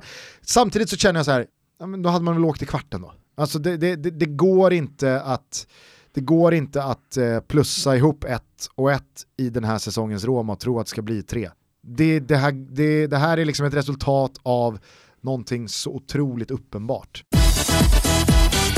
Du, vi går till den starkaste matchen. Ja, eh, här skulle jag vilja påstå att eh, det är eh, det, det, det är över för PSG. Alltså det, det, det är jinxat och klart. Det här är... eh, Det, det, Vad är det som är över? men deras liksom... eh, Deras, deras väg mot toppen. Alltså nu kommer de eh, typ sparka alla spelare och inte satsa mer. Känns, känns inte Nasser som att nej, skit i det. Nej, tvärtom. Tror du? Ja, tvärtom. Han är, alltså, snarare tvärtom så triggas han ju att spendera ännu mer pengar. Jag, tror, jag vet inte vem det var som skrev det, men det var någon som skrev att eh, jag skulle inte vilja vara liksom, precis under topplagen och ha en massa bra spelare. eh, Och, och liksom PSG efter sig nu. De kommer satsa vidare. Det är, självklart har han inte lagt ner alla de här miljarderna för, för att lägga ner nu. Tvärtom. Han kommer, han kommer bara fortsätta. Han kommer lägga in ännu mer pengar och han kommer se till att i slutändan vinna Champions League. Sen om det- det är nästa år eller om det är om fem år, det, det vet jag inte. Men vad är Folk det- som tror att det liksom på något sätt blir någon slags pyspunka i, i projektet Paris Saint-Germain.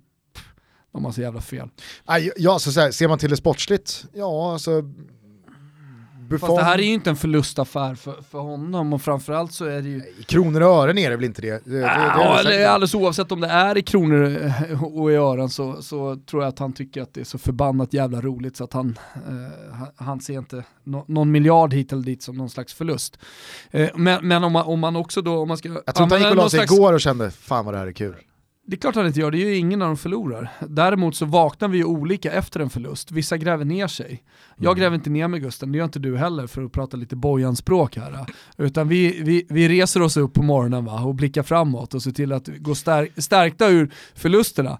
Eh, nu borde ju PSG vara jävligt starka då efter det här. Nej men det kommer hända så mycket med fotbollen dessutom framöver. Eh, vi kanske inte ens har någon Champions League om, om några år utan då kanske det är någon euro- europeisk jävla dunderliga som PSG spelar i och så vidare. och så vidare. Så, För jag tror verkligen det, här, det, i- ja, ja, men det, är jävla, det, det är lite insiktslöst eh, som många gör nu, liksom sitter, och, sitter och tror att PSG helt plötsligt ska, ska evapore, evaporera. Det, det kommer inte hända. Jag tror i alla fall att eh, PSG står inför en framtid där man faktiskt borde, eh, liksom, eller borde se över, man kan väl inte göra så mycket åt det, i alla fall inte eh, de närmsta åren. Men jag, jag, jag tror verkligen att det inte längre går att blunda för problematiken de ställs inför med deras redan i oktober avgjorda liga och att de spelar mot så otroligt mycket sämre motstånd så många veckor och sen så kommer de här matcherna Kolla på Bayern München, de har hållit på länge nu. Ja, men där måste man väl ändå tillstå att lag 2 till 10 ger Bayern München inte. mer motstånd än 2 till Jag vet 10 inte. i ligan. Jag har ingen aning, det tror jag inte. Det, det, det tror jag faktiskt. Sen så tror jag bara spelarmässigt så blir det ju lite av att börja om kan jag tänka mig. Thiago Silva, ja ska du bygga vidare på honom som försvarschef? Buffon försvinner, ehm, Di Maria, Cavani, Verratti, är det stommen att eh, liksom satsa vidare det på? att se. Neymar, Mbappé, ju fler som försvinner, desto fler som kommer in, desto större blir också utmaningen att få bitarna på plats. Och, och det är klart att du pratar om raketkarriär kring tränare. Kring lag så är det också så, det tar tid.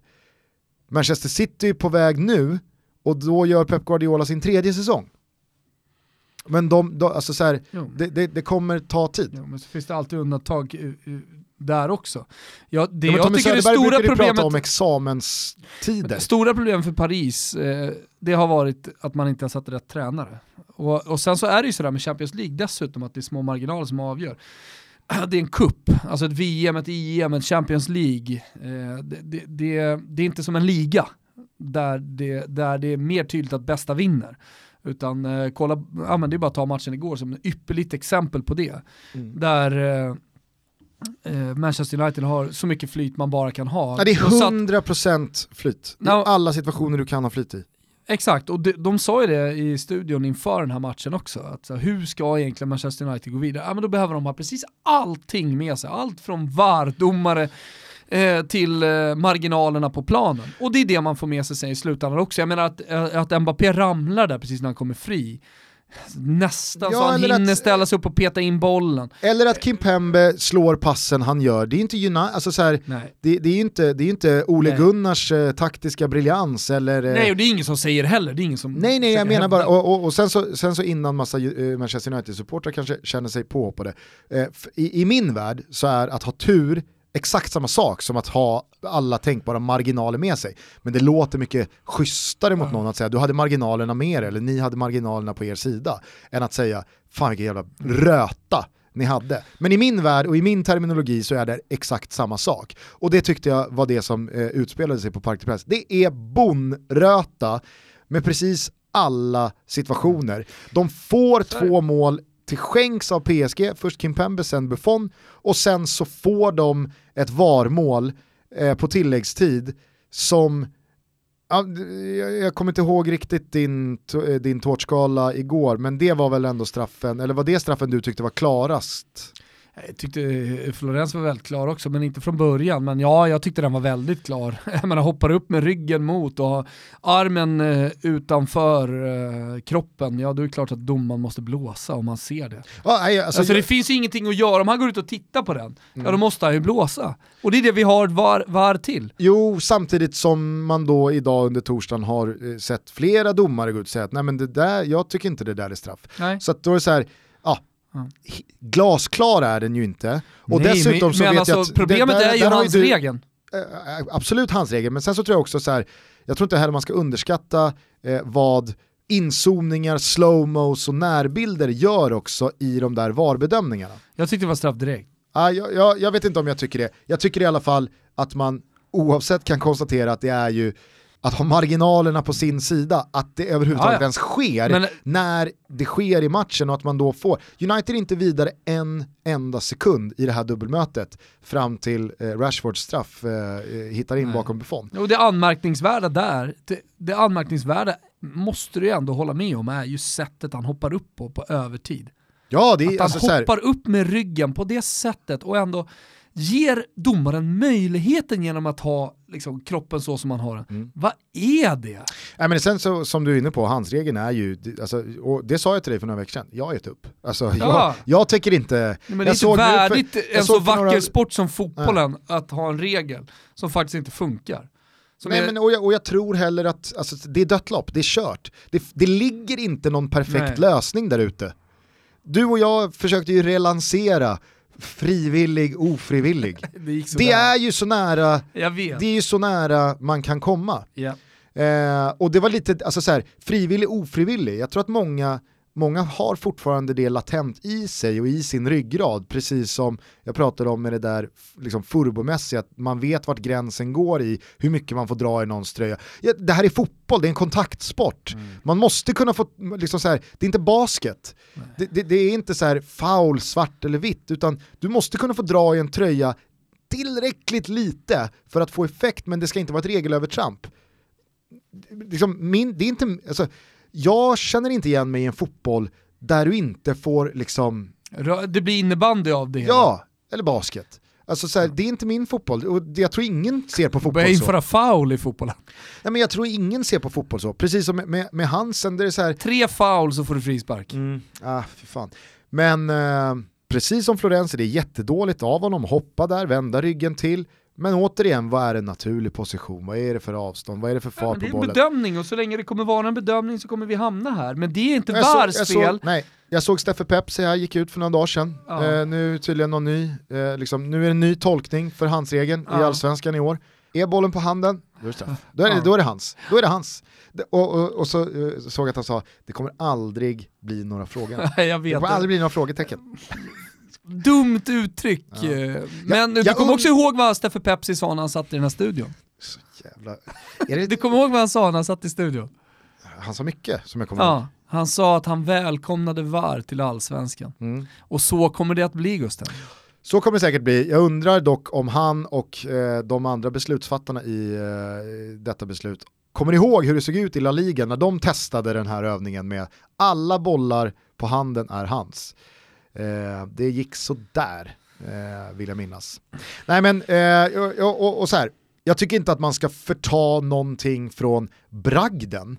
Alltså herregud, jag gick rakryggad ifrån eh, Sveriges playoff mot Italien trots att det var liksom, det var tio man i en köttmur och de fick inte in bollen och det var liksom, ah.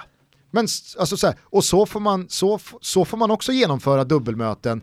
Och, och, och kommer man ur på andra sidan som segrare, slå er för bröstet, liksom, var glada, det här är fantastiskt. Och eh, meritmässigt, resultatmässigt, svart på vitt, så har United slagit ut PSG. Men jag tycker prestationsmässigt så är det ju, det är nästan be om ursäkt-läge för att man löser Jo, det men här vet du varför man inte behöver be om ursäkt? Det är för att man har så många skadade och dessutom av, avstängda. Jo, fast, fast det är inte självklart för alla när man diskuterar. Alltså vad är det för jävla pisslag Manchester United ställer upp med mot Paris Saint-Germain på bortaplan? Det, kan, det är några som du inte ens vet vilka det är, du har aldrig sett dem spela han- fotboll tidigare. nej, men han, nej, och hur ska man kunna göra det? Alltså, Ja, eh, de har ena, ena, ena killen som kommer in igår mot slutet, han gör alltså sin debut. Ja, exakt. 17 bast! 17 bast. Nej men jag, och, och jag tycker Däremot, liksom så här, däremot vädrar man den kring Tai Chong, Mm. hade man lite koll va? Nej, men helt ärligt, alltså, jag, tycker jag tycker liksom, okej, Paris var överlägsna över 180 minuter, de borde såklart ha gått vidare om det finns någon fotbollsrättvisa i den här världen.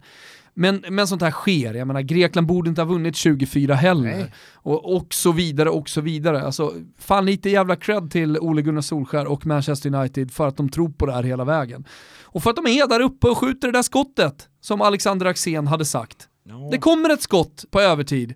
Det hade också inte kunnat komma ett skott på övertid. Självklart. Milan på 90-ta- 90-talet lät inte motståndaren komma upp och skjuta ett skott på övertid. Nej. Så det finns också det sättet att spela fotboll på. Ja, ja, och herregud, jag tycker Tuchel säger det jättebra efteråt. Alltså så här, vi kan, vi kan eh, skylla på eh, var hur mycket vi vill, men vi har, vi har allt i egna händer här att stänga den här eh, matchen både en och Exakt. två och tre och fyra gånger. Stäng matchen. Och jag menar, men, men i det, om vi nu liksom pratar terminologi, det, det jag, jag hade den här diskussionen med David Fjell och Martin Åslund tidigare idag, att jag tycker att det snarare är PSG som hela tiden ger United chansen att lösa ett avancemang här, snarare än att det är United som ger sig själva chansen att lösa avancemanget. Du förstår den skillnaden i hur man ser på saker och ting. Absolut. absolut. Och med tanke på prestationerna som är, jag tycker att PSG gör 180 minuter strålande. Alltså de gör det jättebra. Ja.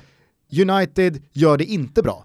Sen, är, är, är, jag, jag, jag håller med, de har en skadesituation som är åt helvete, de måste ställa ett lag på banan som, nej, det, det, det, det, det ska inte gå.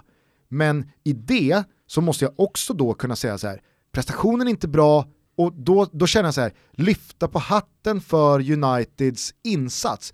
Nej, de hade jävla bonröta, de löser ett avancemang. Kul för dem och liksom så här, de har ingenting att eh, skämmas över i det. Men jag tycker inte att man behöver applådera genomförandet, för det var flax.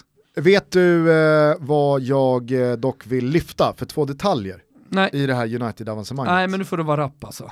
Ett, Ja. Lukakos empati eh, på slutsignalen. Alla är och jublar, alla är borta vid fansen, alla liksom är... Och, och, och ingen, ingen skam ska falla över dem va, som gör det. Men att Lukaku då i den stunden är den som kramar om och tröstar Kimpembe som alltså eh, både bjuder på 1-0 målet och är den som hoppar upp och, och, eh, slänger ut armen. Det tyckte jag var väldigt, väldigt fint eh, och väldigt eh, varmt. Och sen nummer två, det var någonting när det började dundras ut bilder på Twitter igår eftermiddag att Sir Alex var på plats i Paris. Håller du med mig? Att det är så här, han har ju varit sjuk eh, senaste åren och inte varit lika eh, frekvent närvarande i synnerhet på bortamatcherna. Men just att han liksom i det här hopplösa läget, för det var det ju, alltså 2-0, det är aldrig ett lag som har tappat 2-0 seger på bortaplan till eh, att man åker ut I Champions League. i Champions League. Att han i det skedet, Ja, och där fanns kanterna och det florerar bild nu med Solskjaer, Cantona, det är ju i Paris. alltså. Jo jag vet, men ändå den här bilden en som florerar med, med de tre tillsammans. Det är Ja. klart det fanns någonting stort. Jo men håll med mig om att, Ja, alltså, så här, just, just att Sir Alex tog plats på den där läktaren och ingöt mod och Mm. säkert var nere och sa ett par välvalda till Ole innan matchen och att han var med efteråt i omklädningsrummet. Och, nej, det var verkligen så här. Det var inte mycket som påminde om det gamla Manchester United i, i form av spel eller spelare i, liksom, namnkunnighet och, och meriter och så vidare. Men det var ju verkligen liksom det gamla United när det kommer till att tro och lösa mirakel på övertid. Och, äh, det, var, det var en otrolig eh, Champions League-runda. Ja Det- det, det var det verkligen. Och, eh, det är många som nu skriver att eh, det här var det sista jag såg av Champions League, det är vidrigt med VAR. Alltså, till dem säger jag bara, det är mänskliga beslut. Det är fortfarande, oavsett om det går att titta på en situation i efterhand, en människa som fattar ett beslut och det är inte så jävla stor skillnad. Sen så kan det såklart trimmas, eller det måste trimmas, det måste bli bättre, det måste bli mer konsekvent. Men om man vill sluta kolla på Champions League-fotboll eh, bara för att eh, VAR finns, eh, då, då kanske, kanske det är andra anledningar egentligen som gör att man inte vill kolla. Men trots all teknologi, vad härligt det var i eh, det som föranledde Dusan Tadic mål när bollen eventuellt var över Ja. eh, långsidan. Och det oavsett kameravinkel inte gick att Nej, var fastslå helt om den var inne eller ute. Nej. Och det var så fint att återigen, alltså jag som är, jag, är, inte var, jag är. VAR-motståndare, jag vill inte ha teknik, och då var det så skönt att vi kan fortfarande hålla stången mot tekniken genom att säga, inte ens med den går det att avgöra. Det jag däremot förstod i efterhand var att den situationen skulle aldrig ens ha kollats. För att den situationen gör de då bedömningen, den tillhör inte målet. Ja. Eh, Så att den kollades Var fel. var fel. Ja. Tänk då om de hade dömt bort det. Och sen efterhand Ja. visas det att ni skulle inte ens ha kollat. Där går man på linjemannens bedömning. Mm. Är bollen i spel eller inte? Bedömer han att den är fortfarande är i spel, då är den då. Ja, då det går man inte tillbaka och eh, bedömer. Tyvärr, tyvärr så funkar väl sällan någonting så stort eh, som VAR är i det här fallet eh, direkt och jag menar, det tar alltid tid att implementera stora förändringar och inte minst då inom eh, en- ett område som är så traditionellt som fotbollen.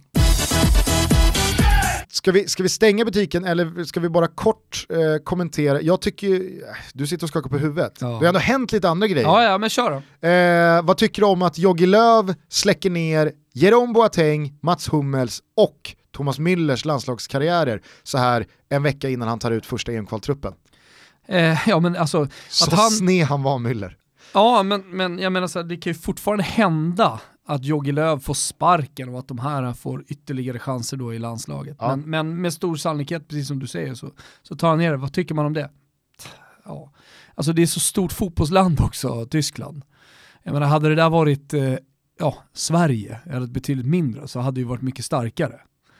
Men eh, här, här, finns, här finns det ju talang över till försäljning. Nej men jag har faktiskt tänkt på det eh, sen det här eh, eh, droppades, vad är det, två dagar sedan. Har man någon gång, alltså jag, jag kan inte minnas att det här har skett. Alltså där är det ju ofta spelarna själva som tackar för sig. Det här blir mitt sista mästerskap eller alltså i, i någon slags eff, i, i efterhand att man inte har kommit med ett par gånger, äh, men nu stänger jag dörren. Men, men jag kan inte minnas att en förbundskapten har gått ut och föregått en trupputtagning och kan publik inte heller bara liksom slashat tre stora. Det här är Mm. ju tre spelare som alla börjar närma sig 100 landskamper. Mm. Eh, Thomas Müller, han är en av de främsta skytte, målskyttarna i VM-historien. Ja, många trodde ju att han skulle bli den största genom tiderna då. Ja. Och så, och, och, och, och, och så släcker Löv bara lampan. Det är, och jag kan inte heller tycka att så här, finns det några klockrena arvtagare? vet, vet, vet, vet, samtidigt känner när, när vi pratar om det här? Ja. So fucking what alltså, släck ner de där tre. Och så går vi vidare och så kommer det nya tyskar. Okej, eh, vad kände du kring eh, kupplottningen bara snabbt? Det, det är kvartsfinaler i helgen i Svenska cupen. Ja, jag var ju på eh, den kupplottningen live eftersom den gjordes på Tele2 efter att Hammarby hade slagit Dalkurd. Ja. Eh, Jublades friskt. ja, jublades och sjöng Hata Djurgården eh, rätt in i, i sändningen, vilket många uppmärksammade då. Eh, nej, men, eh, Vad obekväm han var då, Wettergren. Ja. Nej, alltså jag, jag, jag vet inte. Alltså för mig är det fortfarande lite så här försäsong, men det börjar hetta till nu. Det ska bli kul, att- kul att se det här derbyt, det ska bli roligt. Det blir ju ett fantastiskt derby får man anta, det är väl typ redan slutsålt.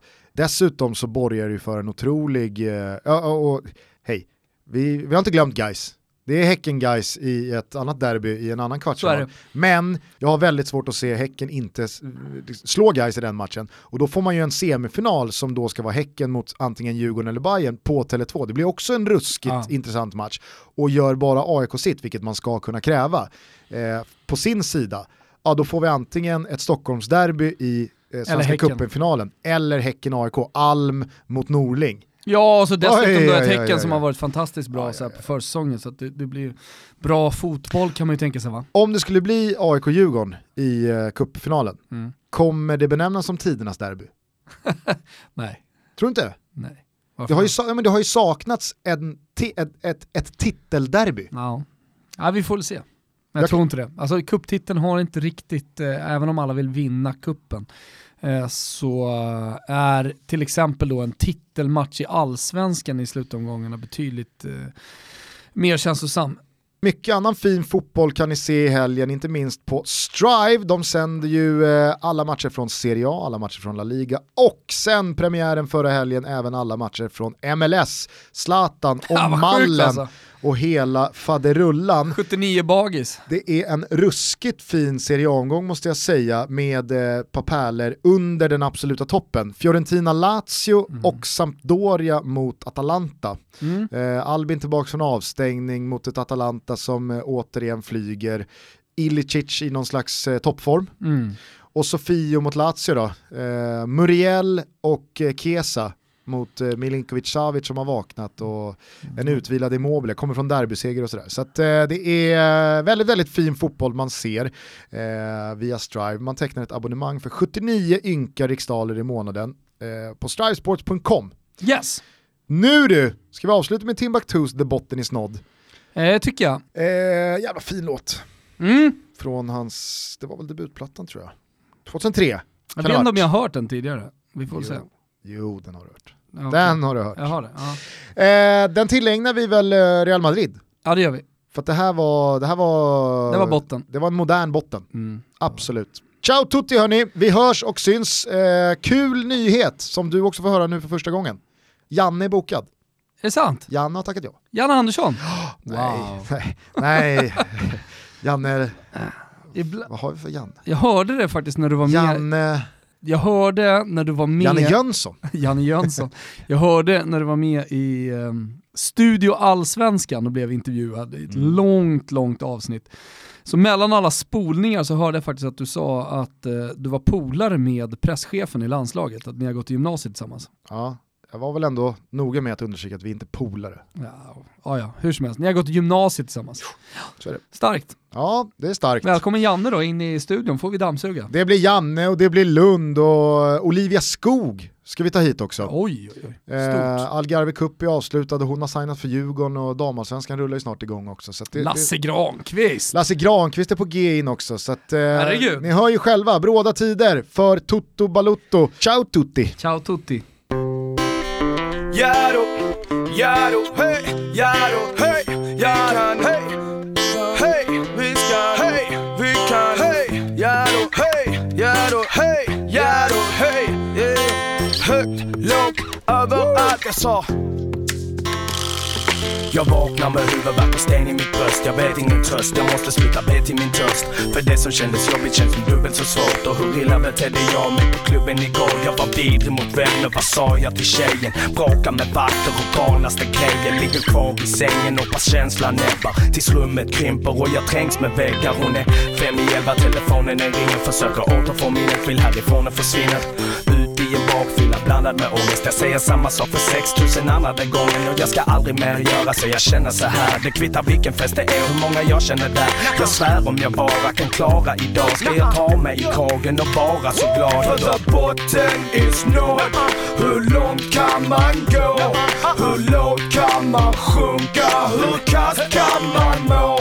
Kändes för jävligt innan men det börjar bli lite bättre nu min vän. Om jag tappar fästet och trillar ner ska jag klättra upp igen?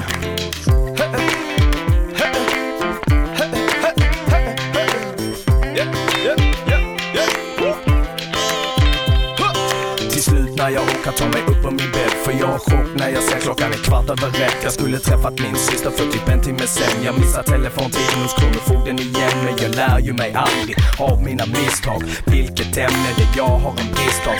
Varför går jag alltid över gränsen? Min hjärna den står där bredvid när det händer. Jag måste ringa runt och be om förlåt. Det känns som jag hellre vill dö men vi får se hur det går. Tacka fan för mina polare har tålamod med mig. Hade jag varit dem hade jag knappt tåla. Och se mig Min kyl den är tom, mina pengar är slut. Alla ledtrådar säger förändra dig nu. Patetisk och ynklig, fy fan vilken dag. Jag duschar med samvetet, det sitter kvar. För the botten is nåd Hur långt kan man gå?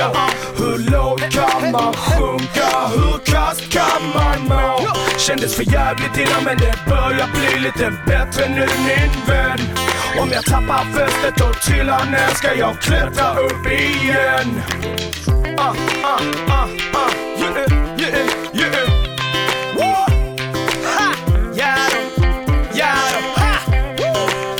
som jag är börjar jag tankar på annat som gör mig ännu ledsnare och jag är nästan förbannad. Men det som inte dödar mig blir jag ju starkare av. Det är dags att styra upp skiten och göra smartare val. Så knasp man kan vara, jo man smäller av. Och det är knappt att man klarar såna sämre dag Innan det går för långt, nu är jag desperat. Jag vill ju se till att göra något bättre av denna korta tid som vi har här på denna planeten. Kan man inte gå runt och skapa sina egna helveten. Rah, äntligen så börjar ångesten släppa och den bästa medicinen för mig är sånger som denna. Vi tittar upp, ner, överallt. Jag sa upp, ner och överallt.